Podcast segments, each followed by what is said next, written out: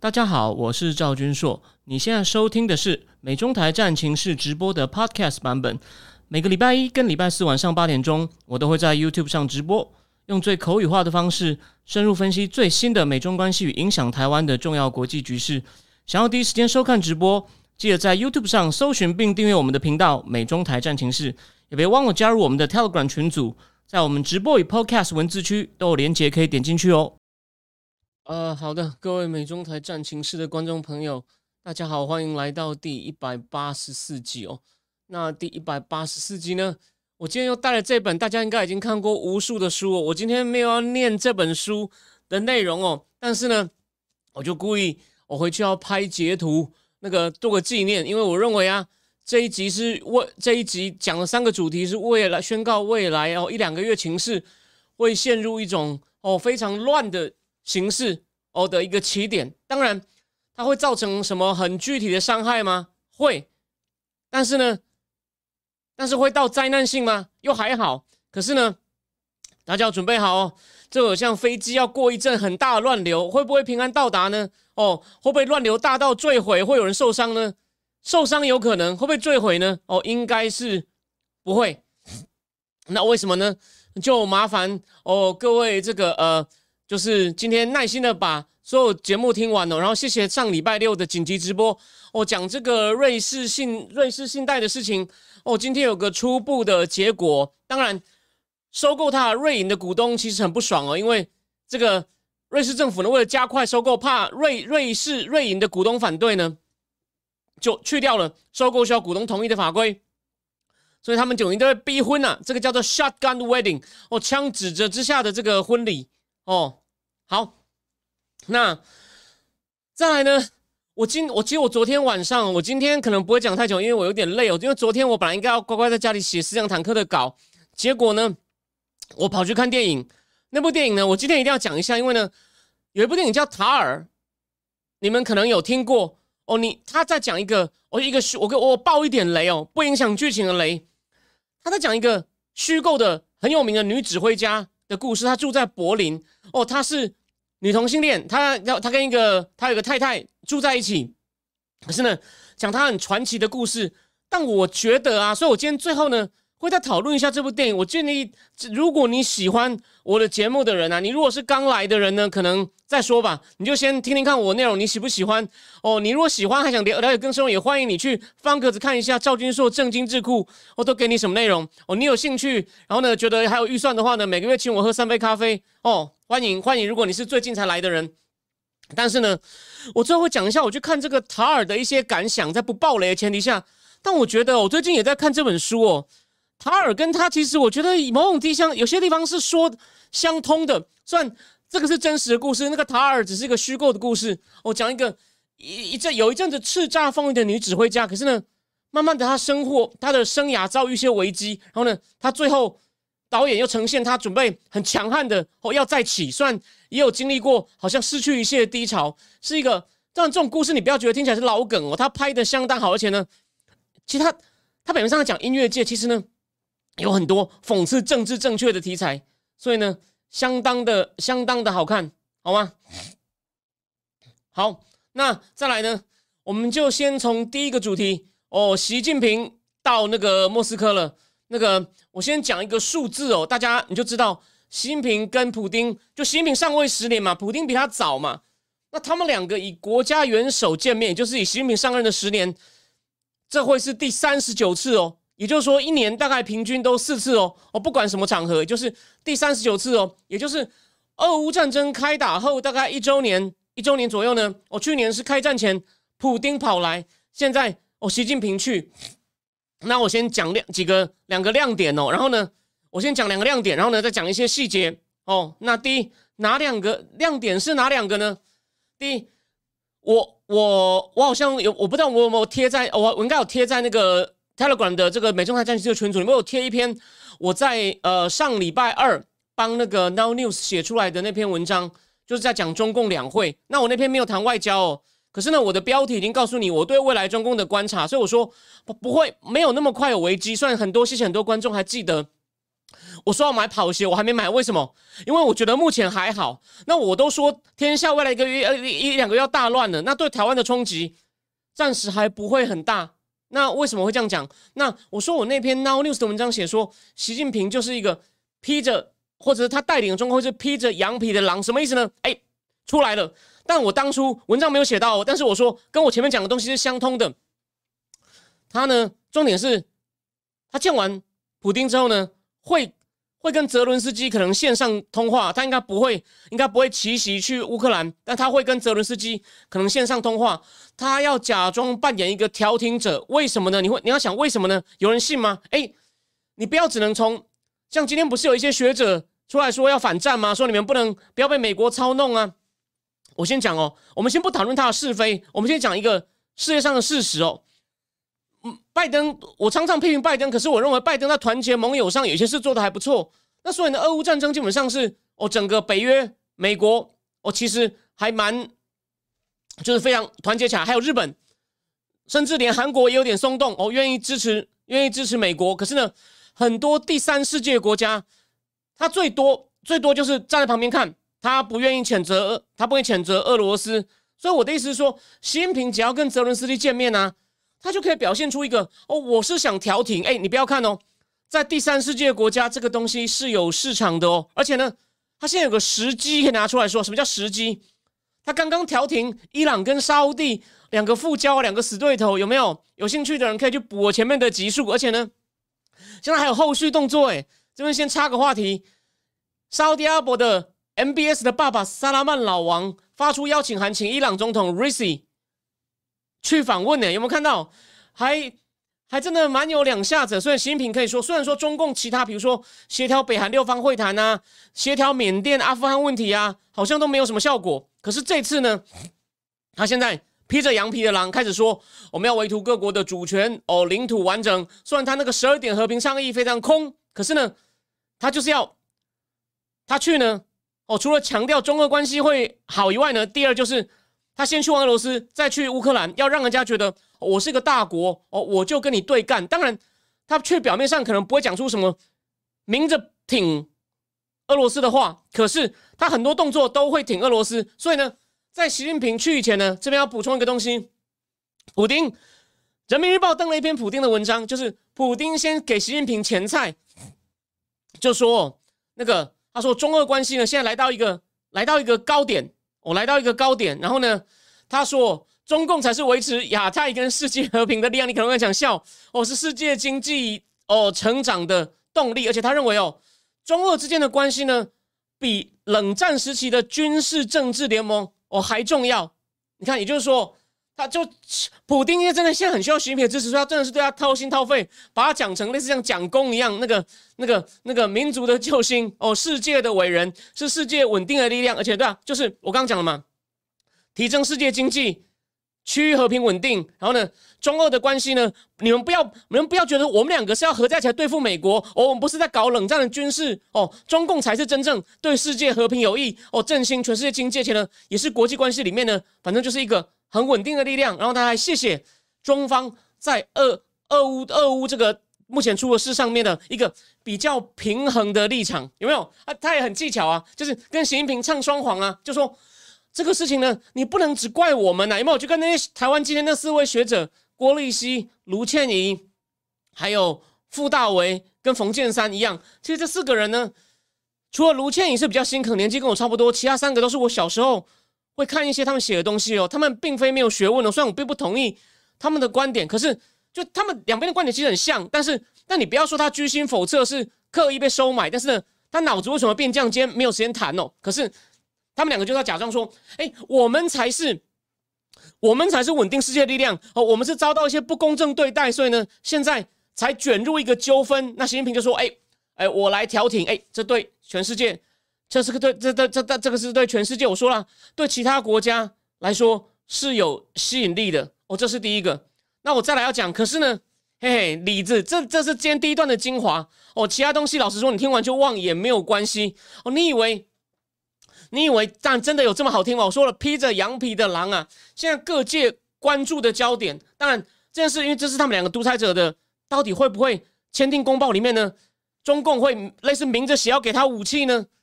哎，现在各家的意见不一样哦。法国媒体说有可能会，经济学人说就算不是明着签，有可能暗着来。经济学人访问一个退休的 CIA，他就专门去追踪中共的武器的，说中共要做到不难啦，把产地撕掉或者不要就不要写产地。他说中共可以做的有些东西，反正他的武器很多就遏制的嘛，他可以做出很多东西，让人家以为是俄罗斯自己的哦。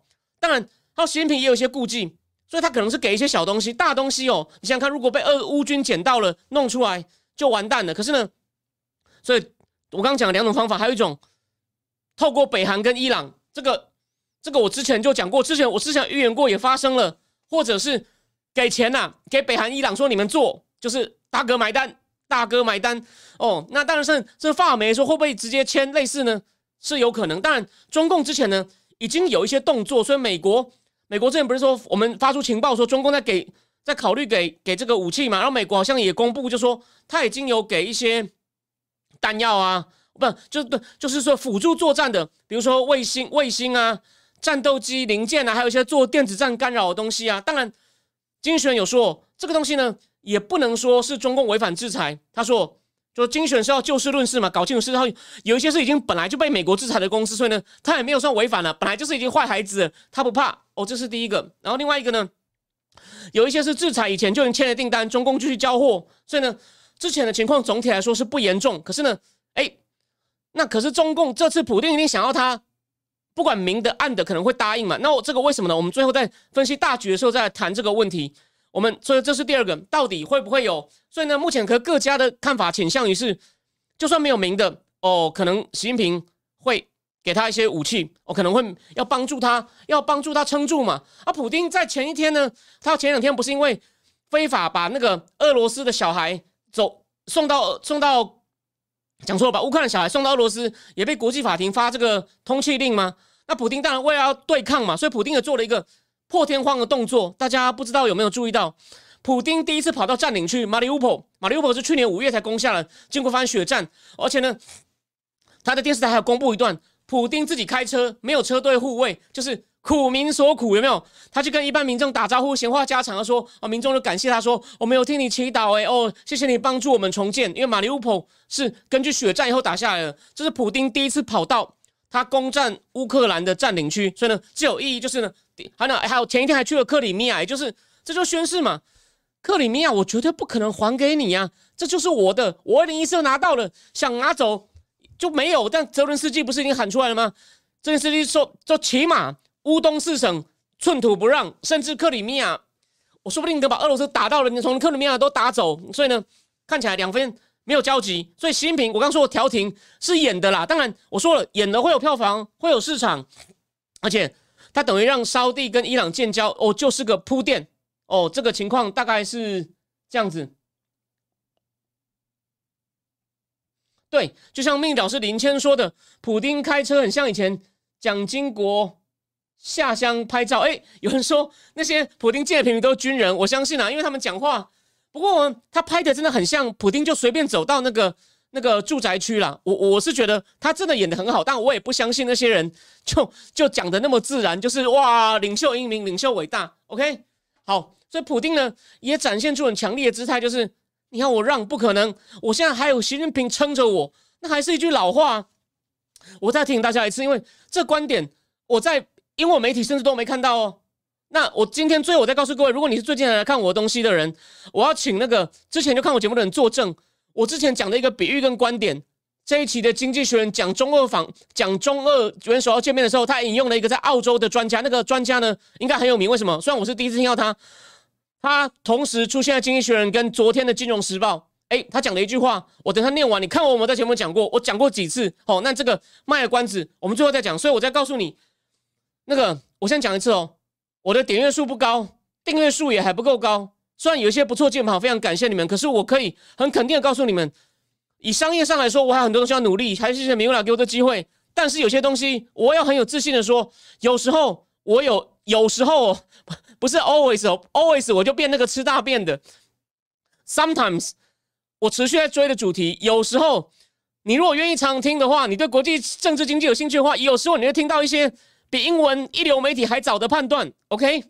这我有信心，我也会持续做到这一点。那其他商业上的东西呢，我再慢慢修正，好吗？好，回过头来，所以呢，普丁现在习近平要去撑他了，而且呢，他假装扮我们才是追求和平的力量。你看，就是还是我正面打不赢你美国，哦，先戳你一刀，哎，可是再来又讲大局了。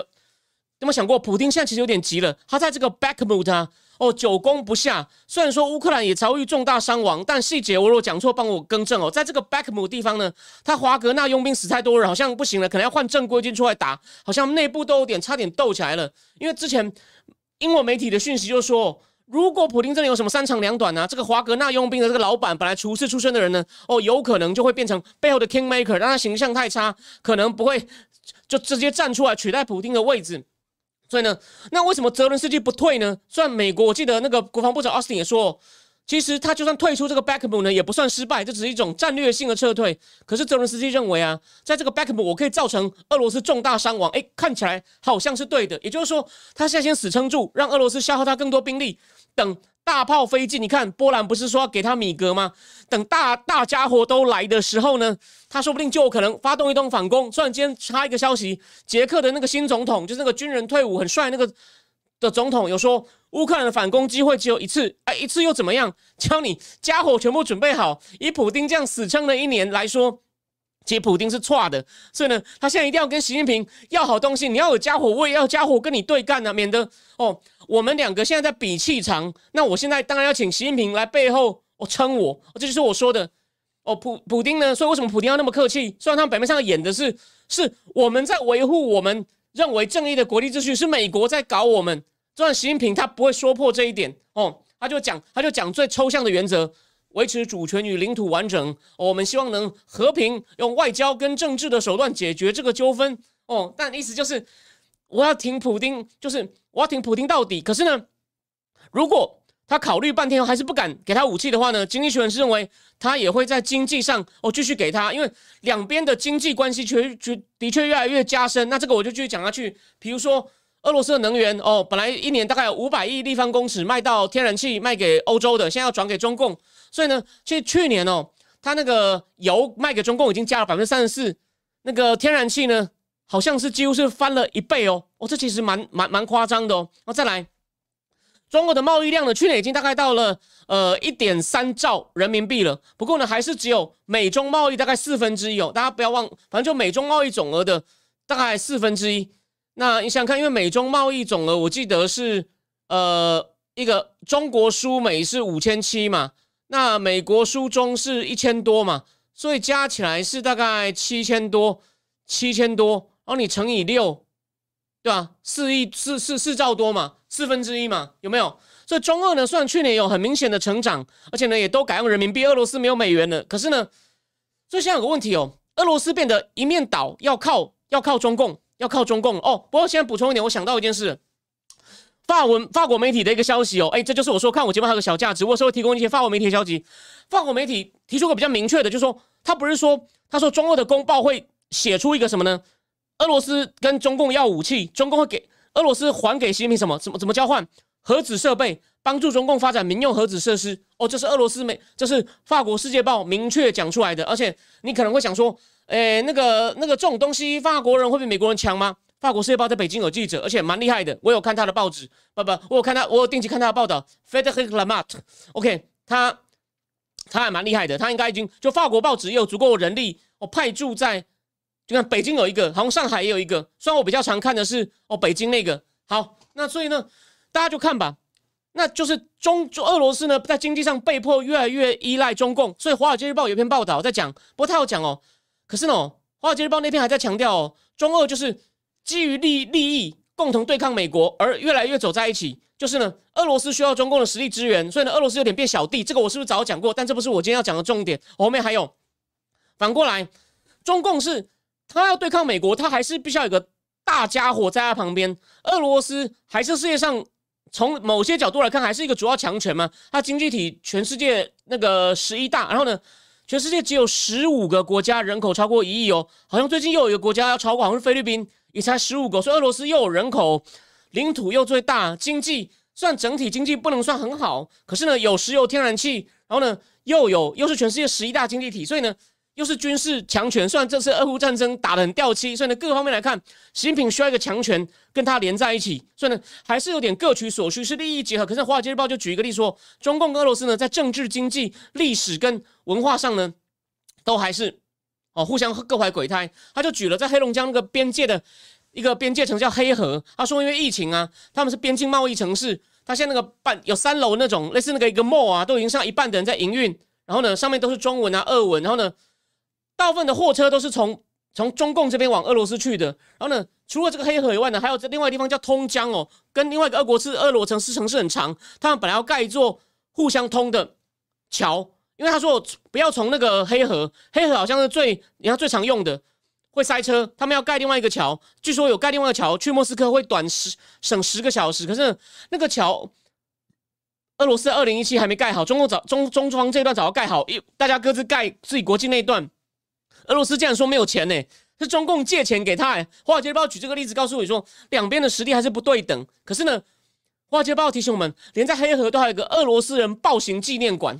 他说那个馆呢是不让俄罗斯进去的，免得俄罗斯人看了觉得被冒犯到被。offended，OK，然后呢，所以呢，就俄罗中国人还是中他中国那边的中国人还是觉得说俄罗斯人俄罗斯人不可信啊。然后这个发文媒体也有讲到，哦有些俄罗斯人呢，他们以前很多去做边境贸易的嘛，那现在当然俄罗斯需要卖能源给中共，然后呢，可能收人民币再拿人民币去买中共的制品。哦，一般的制品还能干嘛？晶片很重要，军民两用的啊，还没有还不算被制裁的军民两用的晶片，一些工业产品，因为它被美国制裁了嘛，所以俄罗斯变得各方面都越来越很多东西只能靠中共。华尔街日报之前有个报道不是也说了吗？为什么对俄罗斯制裁没有用？俄罗斯靠土耳其、中共、香港帮忙偷运了很多东西，或者一些中亚周边国家。哦，我好像节目里面有讲过。哦，好，等我一下，我看好像怎么这边又骂起来了。好，没事。好，没事，我继续讲。所以呢，他俄罗斯各方面都变得更靠中共哦。可是呢，法国法国媒体又说，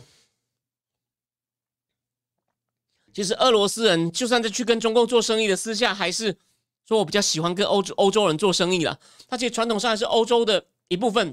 这是为什么？马克龙一直说我们要给普京留给面子，我们要。别让他整个把他逼去跟中国倒在一起。虽然马克龙的方法不一定有用，可他这个大方向我认为是对的哦。我知道很多人可能常常狠狠的嘲笑马克龙总统，但是我对他我大体上是欣赏的。当然你可以不同意我，OK？哦，然后那个命鸟是林谦说，一次世界大战俄罗斯靠着狂征兵差点打赢德国，要不是政变沙皇，国内陷入混乱，一战命运德国很难说。OK？这个我倒是不知道。谢谢林谦老师哦的。补充哦，好，那最后呢，这一段这个这个节目，所以我这次说他们会签什么，就一定会讲一些场面话，假装哦，习近平刚刚说啊，我知道你们有纠纷呐，我我就是来一方面深化跟你们的关系，我们跟俄罗斯关系那么好哦，我们意思就是我们两个会更紧密。美国你你不要想见缝插针，你呢，我们两个呢会牢牢站在一起挑战你。第二，第二，但是呢。我会让那些崇拜我的第三世界小国认为我是大国，我是大哥哦，我还有能力调停俄乌，他们就觉得你看都是美国在挑起哦。第三世界国家真的很多知识分子或一般民众会跟那四个学者很像啊。最后到底武器怎么谈？普京，您跟习近平说你不挺我，就像已经被抓的郭文贵，他不是讲很妙吗？说刚开战第一个礼拜没打下来，普京打电话给习近平就说第一句话就说：“哎，兄弟，我还玩不玩啊？”我觉得这很妙啊。这其实不要笑，很多大头私底下讲话。是很粗鲁的哦哦，你不要看我们支持川普路线，有些写川普的书在白宫里面呢，他讲话就插个插个话嘛。当初第一年川普还没打贸易战，叫那个很矮的光头商务部长罗斯去跟中共谈，就罗斯谈了一个中共有一点小让步的协议回来，好像开放一些牛肉。川普直接说：“罗斯，你以前不错，你知不知道你被 fuck 了，你被 f 了？你知不知道你被 f 了？你你老婆看到有点失望的，你你想被让就你想被老婆看，你要被人家。”被中共这样，他们讲话一直就像老粗一样，所以呢，我认为郭文贵讲的东西值得参考。虽然我们无无法查证他是不是对的，但讨厌他就说他满口骗子，这个我们先不要争论。今天先不谈他哦，之后可能我认为会有些进展了，我们再再往下说。OK，好，那所以呢，我最后一段呢，这个第一个主题的最后一部分呢，我要讲一个事情，就是我说一个在澳洲的俄罗斯裔的学者呢。他就是他最后讲了一句话，你看这个这个这个观点，我之前有没有讲过？等我一下哦，我把这段话亮出来哦。他是经济学人的，我就我念给你听。他说，我就是我就我直接翻，我就英文翻成直接中文哦。他说，如果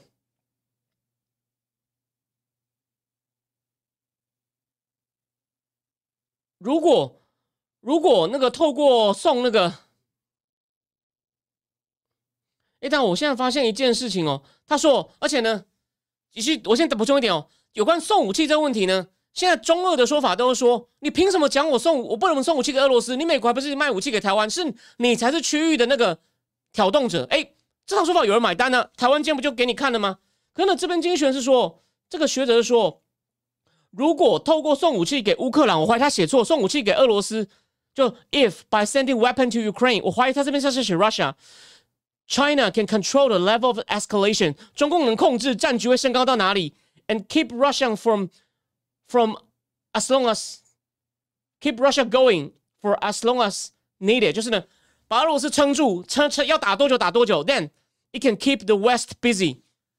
我们讲过，中普习近平实际上就把普京当一把枪啊，只要普京在战场上对着欧盟、北约射，他就没有办法精力牵制住，因为拜登没有办法不管说北约你们自己打，我去忙印太了。有没有这句话？所以我觉得那是比那可能是写错。我我可能要再去问经，我可能要投诉去经济学人，跟他讲你们是不是写错？就是如果中共只要对啊，他不但把普京当一把枪，现在情况不对了，他在给他更多枪炮或其他东西哦。但我认为他应该不会笨到明的签写出来，但也许会在签他们签的那种公报里面的暗示性的讲，那就看高手能不能破解哦。我我我们我们到时候再看嘛，因为他才刚到。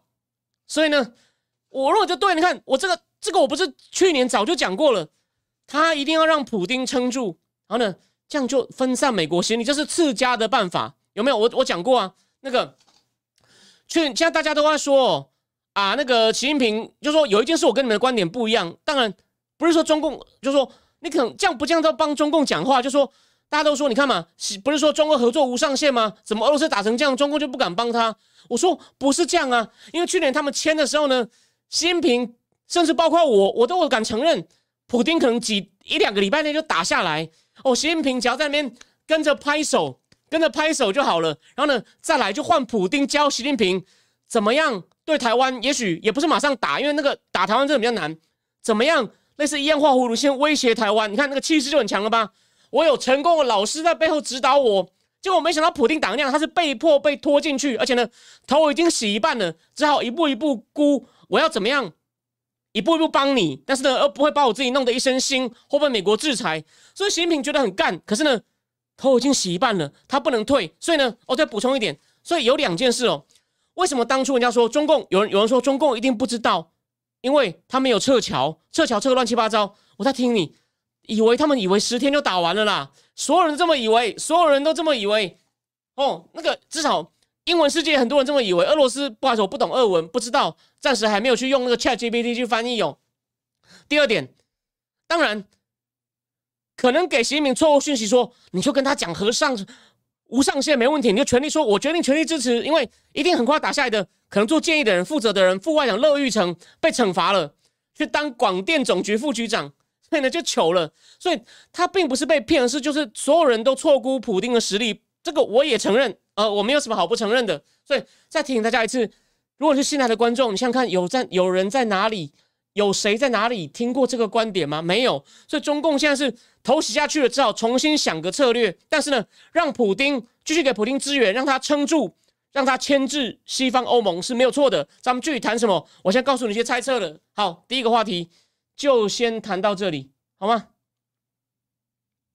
等我一下，我现在要换那个。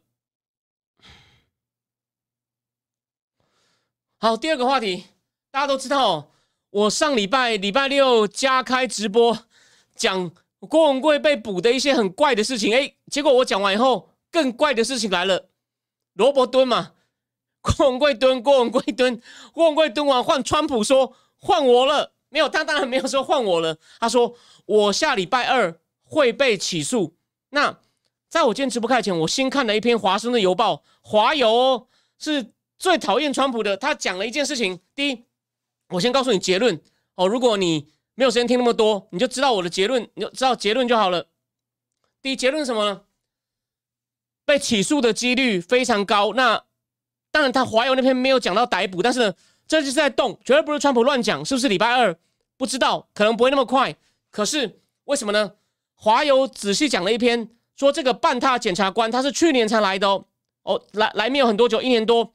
Alvin Bragg，他发信给他的同仁哦，他叫做 District 呃 DA 嘛，简称 DA，District Attorney，地区检察官说，我们不受别人的威胁，我们要维护法治，我们不受别人威胁，没有，我们不被人家 threat 或 intimidate，我们继续做我们的事。然后呢，甚至连跟川普翻脸，我出来当证人，他前律师那个 Cohen，应该叫 Roger Cohen。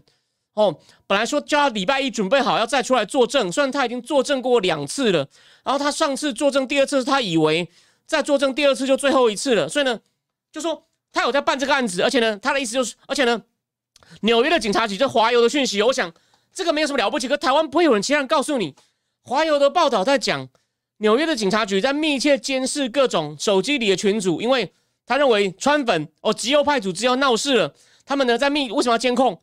因为就他们也知道嘛，会起诉啊，这是礼拜二，不知道。好，那你一定想问是什么事情？是什么事情会起诉呢？现在问题又来了，什么事情被起诉？这件事有够瞎的，有够瞎的。他说川普违反选举法规，为什么？他拿了一万三千美金给那个据说跟他有染的 AV 女星 Stormy Daniel 当封口费。但川普的意思说，我跟他没有怎么样。可是呢，这个 Roger Cohen 当初就是受川普的委托，哦，给了他这一万三。那好像这个就说，就川普是想要不要让这个事影响他选举，所以呢，好像他没有实在的报账。所以呢，其实这是一个好像就是一个，只是这也不算什么。可是呢，现在问题来了，这个检察官的前任，哦，细节我就不要讲太多，因为我对法律没那么懂。但我讲的大致上对，只是没有那么细。他说。这个检察官 Alvin Bragg 呢，他接手办这个案子。前面的检察官呢，本来要把他往一种 business related fraud，business related fraud 就是跟生意有关、商业有关的诈欺，就是一些商业行为不规范。那之前哦，川普公司、川普组织，还有川普的财务长，都因为这种生意有关的事呢，哦被处罚了。可是他现在是把这件事为什么会要起诉、逮捕川普呢？他把他当 felony 重罪来办啊。这个问题就来了嘛？你你觉得好？我们就退一步，我们不要被人家讲，人家一定有很多人讨厌我的人，就会说啊，那个赵文硕就是个川粉啦，就是盲目护航啦，随便他讲。哦，我们先不要管别人怎么讲。你拿以以川普的财力，哦，一万三不多，但是这不是钱多的问题。你就算是巧立名目，你假设也真的有染。啊，他也给了，实际上有给钱，没有错，给钱的就是 Roger Cohen。对他还因为这件事还有其他事情呢，曾经请 Giuliani 传话给川普说，能不能特赦我？哦，川普没有同意，这可能是他们造成他们翻脸的哦一个一个原因哦。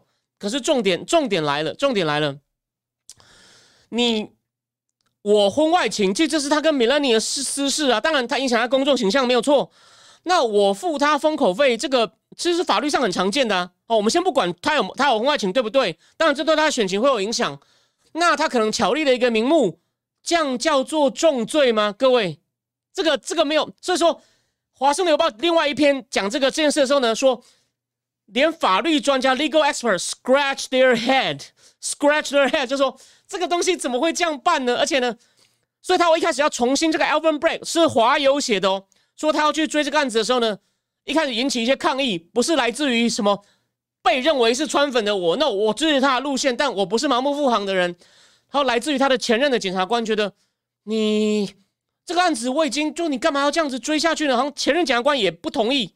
那我再讲一下这个，我介绍这个 Evan Bragg，他是民主党人，从小在纽约长大，在哈林区长大。然后呢，他反正他他法律是他法律的资历没有问题啦。可是呢，他来了以后呢？他有说过，他要对以后罪犯起诉的标准，就被《纽约邮报》哦，那个比较偏偏右、比较支持川普的，一直骂说：“哇，罪犯发大财了，罪犯可以轻松了。”好像他被常常被骂，他常常上了十几次，然后有些记者会堵他，他都不回答。所以呢，他就是那种很典型的民主党，让治安恶化。哦，其实我我我上礼拜刚见过一个从纽约回来的台湾女生哦，她是投给拜登，她说很后悔，其中一个原因哦，对整个治安恶化，甚至对亚裔的歧视，他认为这跟川普有关系。可是呢，他认为拜登也没有办法解决啊，所以他至少他现在很后悔，他觉得拜登无能。哦，这提供你参考，这是来自于纽约现场，他在纽约住了两年，从二零二一到最近回来，我跟他见面有聊一下。哦，好，所以呢，你就跟这种检察官就有关系啊，因为他就宣布了一个起诉的标准很宽松，就被右媒讲说，哦，这真的是放水啊，放水。这个 Elvin Bragg，然后你看他不办，好好去办犯罪，然后呢，要把川普 这个 business related fraud 弄成重罪 felony。当然，这个细节，请法律的人可以再补充一下哦。但我我看了，我大概能理解是什么意思。那所以伊隆马斯才说嘛，你要是敢这样，你起诉他就算，如果你还逮捕他的话，Trump 会。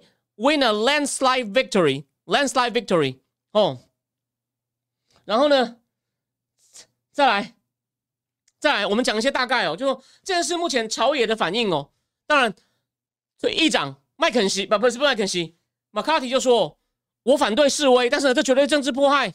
然后呢，彭斯也是这样讲，彭斯说，你们如果要示威，一定要和平。彭斯也说，这虽然彭斯其他事情反对川普，可是彭斯也说这件事。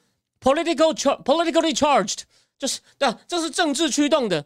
那当然，像裴洛西，还有头号真正的大川 Adam Schiff 或者 Adam Shit，他们就开始讲说啊，没有人能够 above the law 啦，你就在那边煽动了。民主党当然就不客气，你你呢，你绝对有问题。然后你现在不但不承认，还想煽动，对吧？就是这样，就是很严重的两极对立。所以这个这个检察官呢，有人就说他是不是内应啊？怎么搞这么瞎事？这等于是做球给川普他们杀。可是呢？我要提醒大家哦，在一个高度两极化的环境呢，你如果都活在你的头文层里，加上他可能没有做川普这件事是有一些商业上可能有些不规范，可是你把他当 fellow，你真的是就你你在你同温层里，他可能说干得好，这种烂人本来就该这样干。你你在那个环境里面，你就会觉得我是维护法治、惩恶的英雄。可是呢，你在你如果都活在同，就为什么我就常常讲说。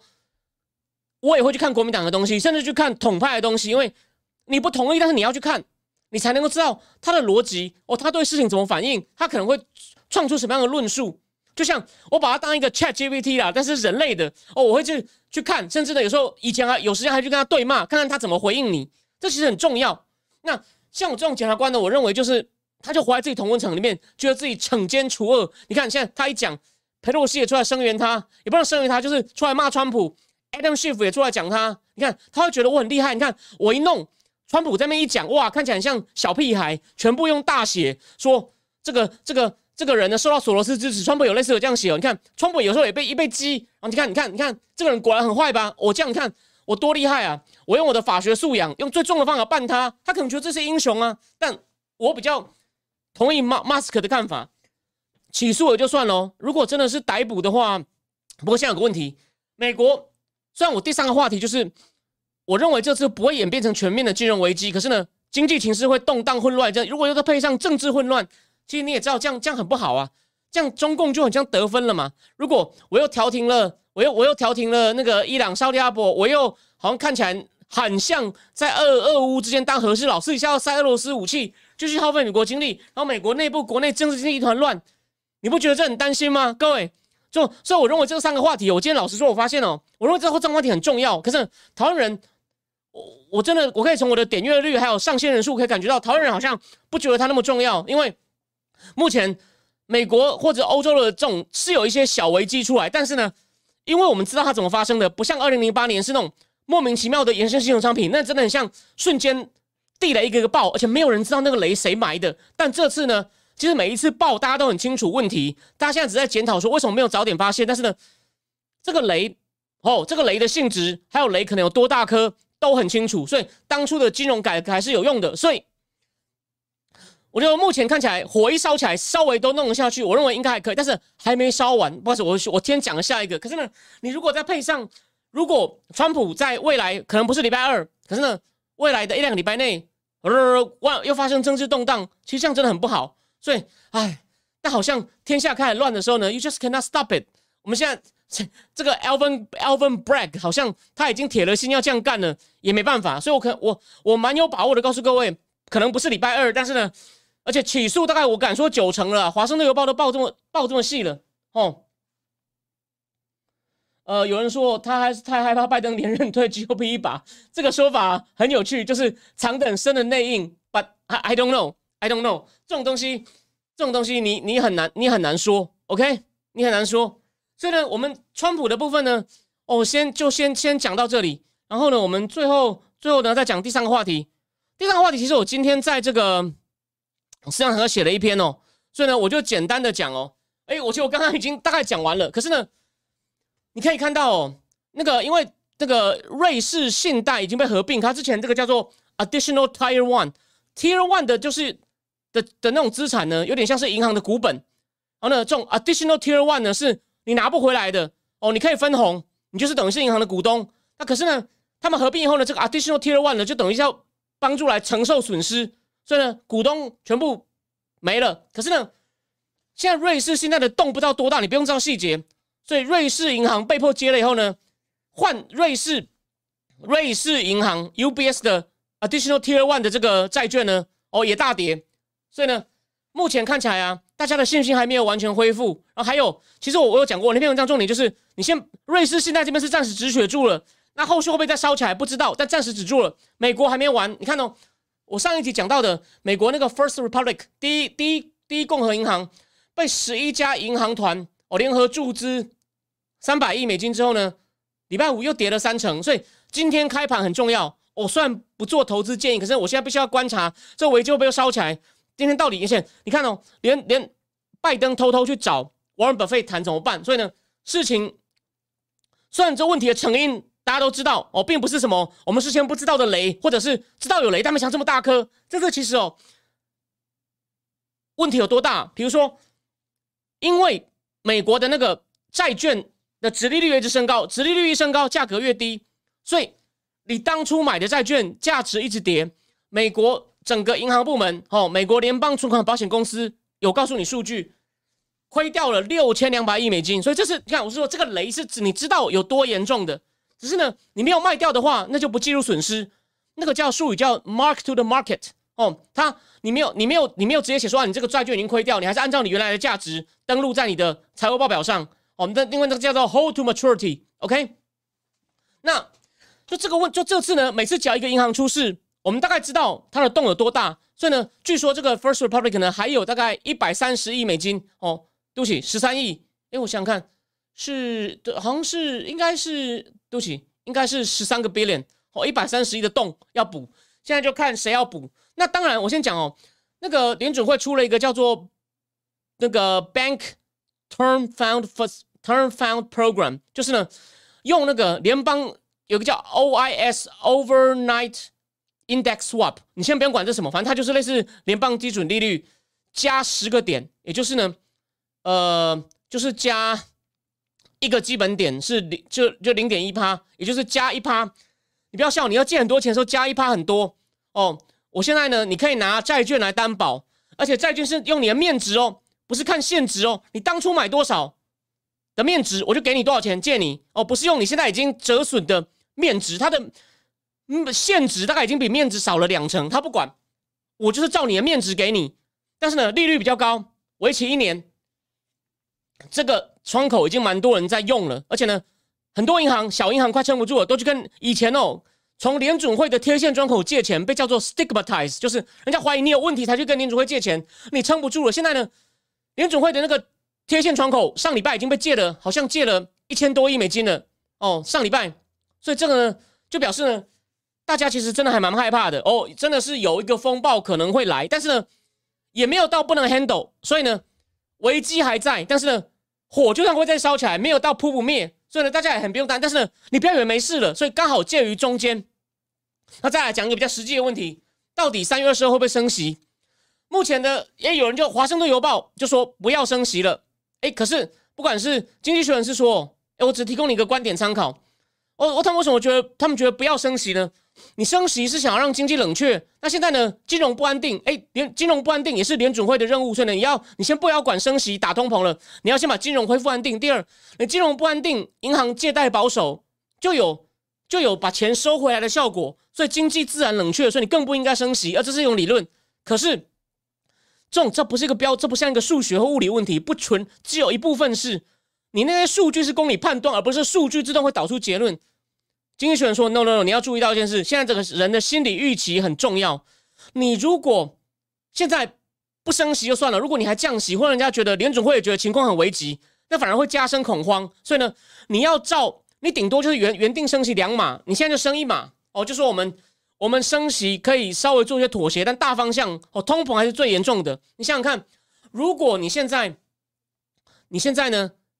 先去降息或或不升息，然后呢，让通膨恶化。那这样的话，通膨恶化，比如公公债、国债的殖利率又会飙高，一飙高，那很多企业个人的借贷成本又变高，那生活不就变更苦？物价还在涨，所以呢，你要取舍。但现在真的很麻烦，有点伸头一刀，缩头一刀，所以我才说，拜登也很头大，联总会也很头大，哦，那个财政部也很头大，所以，哎，给这个老头搞成这样，实在不是我要说啊，这个。令人担心呐！你你这样，中共习近平跟普京就乐得我看你笑话。虽然说战场上普京也很糗，可是像这种作恶的独裁者哦，应该希望尽量不要让他笑出来。问题现在情况好像，所以拜登不让人信赖，我还是不支持他。虽然我鼓励他把事情捅的篓子修好，OK。所以呢，最后一个话题呢，我原则上就我只是要告诉你说，金融风暴应该不会，银行危机。还没完，但今天的市场行情开盘非常重要，还有后天哦，联准会怎么做很重要。那不只是经济学人说，连那个就是之前那个 Pinko，就全世界最大的债券管理公司 Pinko 的前前大头那个 Al Arian 后最有名的埃及人之一哦，他现在跟全世界最有名的埃及的人，他也是说应该要继续升，继续升一码，继续升一码，就你你你还是要以通膨为你要你要兼顾。你现在要让大家传达讯息，说你又可以想办法维持金融稳定，你又可以对付通膨，你不能够常选一边，那等他另外一边垮了怎么办？所以呢，这是个这是个很大的问题，哦，对，没有错，那个搞到利息这么高，都是拜登本身的问题。然后 Roger 说，欧美银行危机，经济成长延缓，乌克兰战争严重依赖欧美外援，所以要一直加码硬打嘛。当然，中国之后介入调停，对还是有存在感的时候。现在情况没有错哦，对，这边补充一点，谢谢你。其实哦，习近平也很不信赖这个，他觉得哦，他为什么？他虽然现在表面上说要调停，但他根本不想跟泽伦斯基谈，他觉得跟泽伦斯基谈没有用啦。你你你你，他他他就是被欧美撑起来的，那些欧美没有要放松啊，所以所以他就所以说，经济学有一个很有趣的判断说，但如果习近平真的直接给俄罗斯武器啊，那就我之前不是讲过，这有点像个代理人战争，现在几乎就已经，你之前还是。躲得远远的，给他武器，不，你躲得远远的，可能背后帮他加油哦。两边在打，但背后有一个人，你可能永远只用一条线遥控。你如果给他武器的话，有点像你站到他背后去，虽然你还是躲着，在那扶着他的手脚，在跟也在那泽伦斯基背后也是美国跟北约在扶着他手脚打哦。等我一下，我去我去那个，我我插头我插上，可是另外那边没插，等一下。哇，那只要只要如果。中共决定给武器，那真的就是两个巨人，一边一个扶着泽伦斯基，一个扶着普丁，哦，两个巨人距离靠近哦，哦，那真的就很刺激，所以我才说，我才说天下，我才说天下大乱，好吗？所以回答那个 Roger 的东西哦，我认为欧美哦，这不是线性的，就是不是说什么叫不是线性的，你要就现在多给一点东西，赶快把普丁赶走，要么你就要想一个计划，跟法国、德国、西班牙、意大利讲说。我要去顾印太了，吼！我我把印太顾好，对你们也有利，所以呢，你们要赶快撑上来。我给你们一点时间，给你个窗口，哦，你们先，你们呢要慢慢负自立，这叫做 burden shifting，burden，这不叫做 abandon，OK？我们讲英文比较精确，不是我放弃你们，是你们要承担起你们的责任，哦，这是你们的国家，你们的欧洲，哦，普丁主要是弄到你们，哦，当然，我礼拜四可能会讲法国，今天会。今今天有倒阁案呢，那个女总理 Elizabeth Bork 呢会不会被倒掉呢？因为这个退休改革，法国灰头土脸。德国最近好像好一点哦，那个舒 Olaf Scholz 舒尔兹呢，哦到处搞外交，还去跟岸田见面，好像表现好一点。那当然，他说德他的国防要大转向，目前经济学人对他评价这边补插个话题，我说有做到一些，但还没他想的那么好。当然，我们要给他一点时间，我们不要太苛求他。虽然他以前真是够烂的啦，那他有在改，我们就不要太苛求他，就跟我对拜登的立场一样。你你之前做错，一直往错误的方向，我就把你骂到爆。但是你有在改，你有在修正，我们就鼓励你。哦，就这么简单，好吗？所以呢，金融危机看起来银行危机应该还没烧完，但是呢，还好我们的水、消防栓、消防车够多，所以呢，但是呢，这个火也没那么简单哦，也也没有这么简单，所以他必须要，因为现在哦，如果市场信息还没有回来，联准会就要哦准备更多弹药，所以他今天不是已经跟五国银行说每天会跟你提供你美元，万一怕这个东西传染开来，所以他怕，比如说瑞士信贷这个收购案。大家信心还没有恢复，万一其他国家也开始传染开来哦，那我就给你美元。其他国家银行万一出问题哦，你需要美元的话，我给你每天清算，你不用怕，我联准会撑你。所以他要准备很多消防车、水车，有问题就我给你，我给你。所以还有一场硬仗哦，只是也不用太担心，应该有机会打赢。所以拜登、鲍威尔就麻烦加油了，好吗？哦，所以呢。所以我的观点就是，没有，但就他现在已经是代理人战争。这我以前讲，我弟说再来会越来越直白。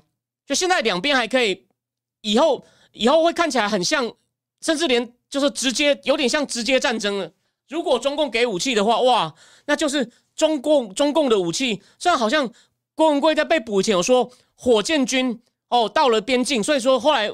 苏联的那个把俄罗斯的飞弹打准了，这个我没有跟那么紧了，我没有看到报道。但是呢，但俄罗斯好像有阵又是一直对乌克兰狂轰滥炸，这我有看到。但是不是打比较准？哦，欢迎比我懂的人补充一下。我认为就是你看郭教练讲完之后呢，哎，真的普丁那个飞弹，呜呜，就就我我有看到新闻，我大概有看到新闻，就就那个飞弹就一直过去，一直飞弹一直过去。哦，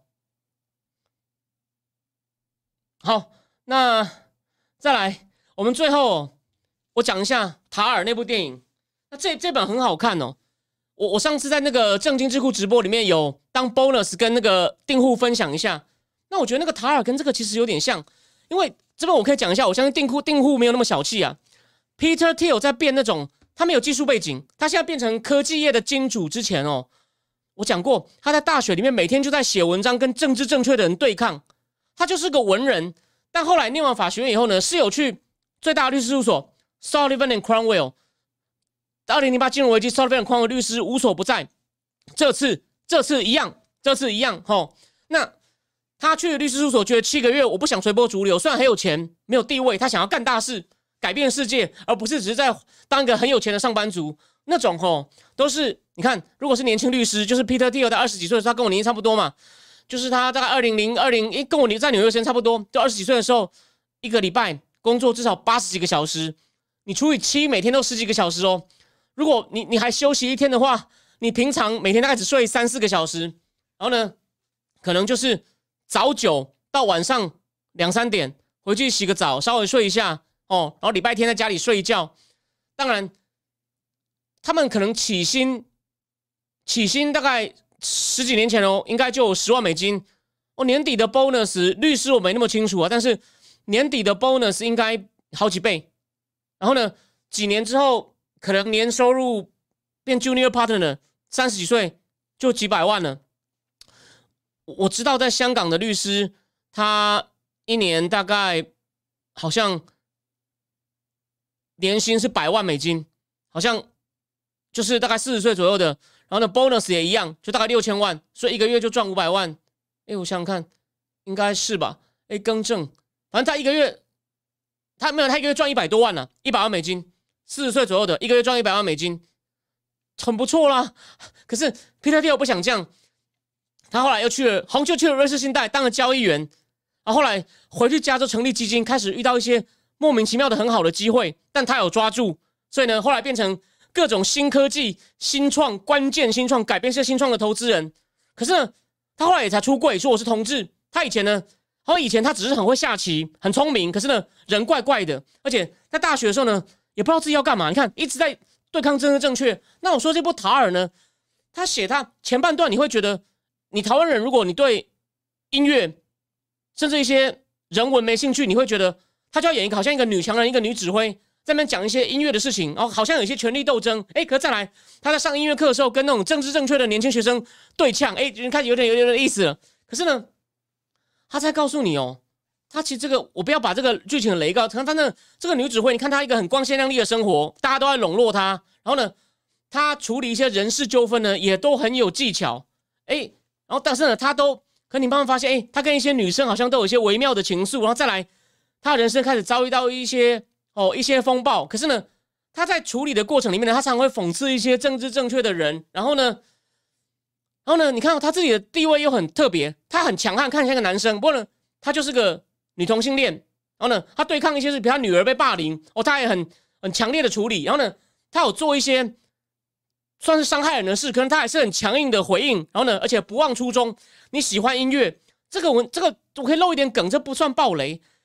你会看他会拍一下生活细节，他常会听到一些很敏感的声音，他就会去找，然后就他睡不好，有些声音在干扰他，因为他就是个女指挥家，他对于声音哦，音乐家为什么要这样创作，他都有很多很棒的想法。然后他觉得这些想法，你不能因为这个人你不喜欢他的人生，不喜欢他的政治立场哦，你就说这个作家我不喜欢，所以。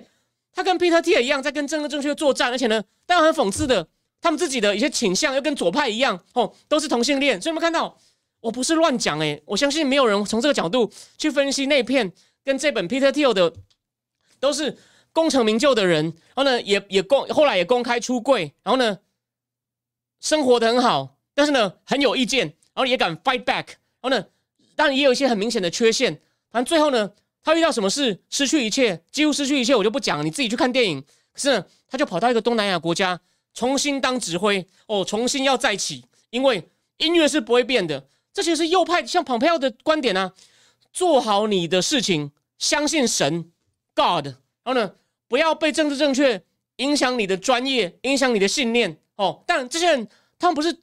就他们讲的很漂亮，他们也不是没有缺陷哦，所以被左派攻击正常哦。这里面我说这个指挥家他有什么问题、什么缺陷，你自己去看电影好吗？哦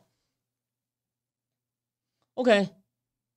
然后最后最后那个 Roger 说美国还要举债支援乌克兰，然后自己通膨你搞到银行倒闭，为何不学中国调停？呃，调停调停的话，等于是要可能要普丁要他割地呀。那现在拜登的底线是不要让普京得寸进尺，这个我同意啦，所以很麻烦。就说现在找不出调停的条件，双方都不普京马克龙有一点讲对，你不管你喜欢他，你要给普京一点面子，你要割一点地给他。可现在泽伦斯基就想说，我今天让了他，两年后又来，他回去休息一下。有人讲了，普京就算这次假装收兵拿了一点地，他只要普京不下去，三五年后又来，有没有？所以，所以拜登。不敢叫他割地也合理，因为可能满足不了他，所以现在有点死结，所以蛮麻烦的啦。拜登也不好做了，所以我现在我觉得我没有必要用乱骂他的，而是当然事情是有点是他造成的，你当初不让他发生最好，那现在发生以后真的很麻烦，就在现在变成无限期的僵持，这真的是很麻烦。我也没有更好意见，但 Roger，你你我我我讲你你的点，M Y 有时候普丁会要打到东德，他是。目标没有错，但他有没有能力？现在正以前人家以为他有，现在看起来没有。可是他拖死你的能力还有啊！习近平就想说，最佳方案没有，就是你迅速打下乌克兰，我学你的经验，至少威胁台湾，甚至我也打台湾。是这最佳方案没有，我选次佳的，我用你拖死他们。所以 Roger 怎么样让普京放弃拖死，或者不让习近平拖死？那我就觉得拜登要对中国强硬啊！所以解铃还须系铃人，你对中国强硬才是连环套的起点。可拜登想不透，一直不敢出大招，那也没办法了。这个我就要骂他了。OK，哦，陈正哲说克里米亚归属不好处理，我同意。呃，小珍珠问我说对中国有什么看法？会让出大中美外交圈吗？呃，马英九形象不太好，大部分的外媒会觉得他亲中。当然，他也知道他去可能会很强调中，会故意讲一些中华民国啊，就说你看。我没有矮化我们的主权哦，我是记，我都走中华民国的遗迹。你可以去看钟佩君一个脸书，就说我们要去了解对手。钟佩君有说，你看蛮久的行程都在宣扬中华民国啊，他举的证据还算可以哦。可是问题是，现在说了嘛，虽然他跟他不会见到习近平，他会见到王沪宁。我已经讲过见王沪宁的意义了，有兴趣的人可能要看以前算了，我也不知道我在哪一集讲的。王沪宁不是只有负责意识形态，你如果听到有人说他只负责意识形态的人。大程度可能有问题，但我们也不能用一点全部否定人家。我再讲一次，王沪宁是国师，类似像班农一样的国师，不然怎么会当初北韩要被川普他们拉走的时候，习近平是派王沪宁去的？王沪宁是跟他讲治国方略，虽然他不管细节。哦，经济上的具体问题，王沪宁不处理，但是呢，经济要为政治服务，加紧意识形态收紧，什么事都国安，这绝对都是王沪宁。所以你见王沪宁，就有点像见习近平，这不是他妈的开玩笑的，这是个妥协嘛？马英九见习近平真的太难看，所以希望马英九好好去握王沪宁，你能够握死王沪宁也，算是有贡献了，好吗？所以我认为哦，他会跟中共互相跟习近平去俄罗斯很像，讲一些很好听的话。然后呢，会擦边球的讲一点中华民国，就说我是去交流，为我们的争取，我们跟他平等协商，你们就是抹红我。但是，可是呢，他又有很多动作，应该会被吃豆腐，所以呢，还是各说各话，没有用的啦。当然，看大家强调哪一边嘛，是看他被吃豆腐那一面呢，还是他少数擦边球讲到讲到一点中华民国？I don't know，这要具体到时候去看喽。哦。然后对杰杰姐说，又有一点全力开下去跟沙乌和好，俄罗斯破产要结束了。哎，有道理，挺有道理的，挺有道理的。那个切切切，哦。然后 M Y 有说可能要重演当年中华民国大陆命运，共产党吃光，这这条灭国了。OK，希望喽，希望喽。好，九点了，不知不觉一个小时了。哦，希望反正呢，今天讲的三件呢，都是会有后续的，还没完，算还好。没有一件事很灾难，不然我可能就带一双跑鞋说，其实我可以不用讲了，我去买跑鞋了。所以大家要绑好安全带，还好会有乱流，会摇很大，但是呢，应该暂时都暂时都过得去。那还没有到转折点，哦，就这样。礼拜四是那个订户直播，继续讲那个人工智慧那本书，真的很精彩。为什么那个 Yan LeCun 杨丽坤那么重要？你要是有听上一集，你还没看，你也可以去听试看版。我那集试看版其实开放了快一半哦。你想知道人工智慧用我用轻松讲故事的最重要的两个祖师爷的故事，你有兴趣的话一定要去听。真的，我说我是试看版，我不是要叫你订哦。那你听完有上瘾的话呢，你可以考虑订，好吗？就这样，谢谢大家，我们就我们就晚安喽，拜拜。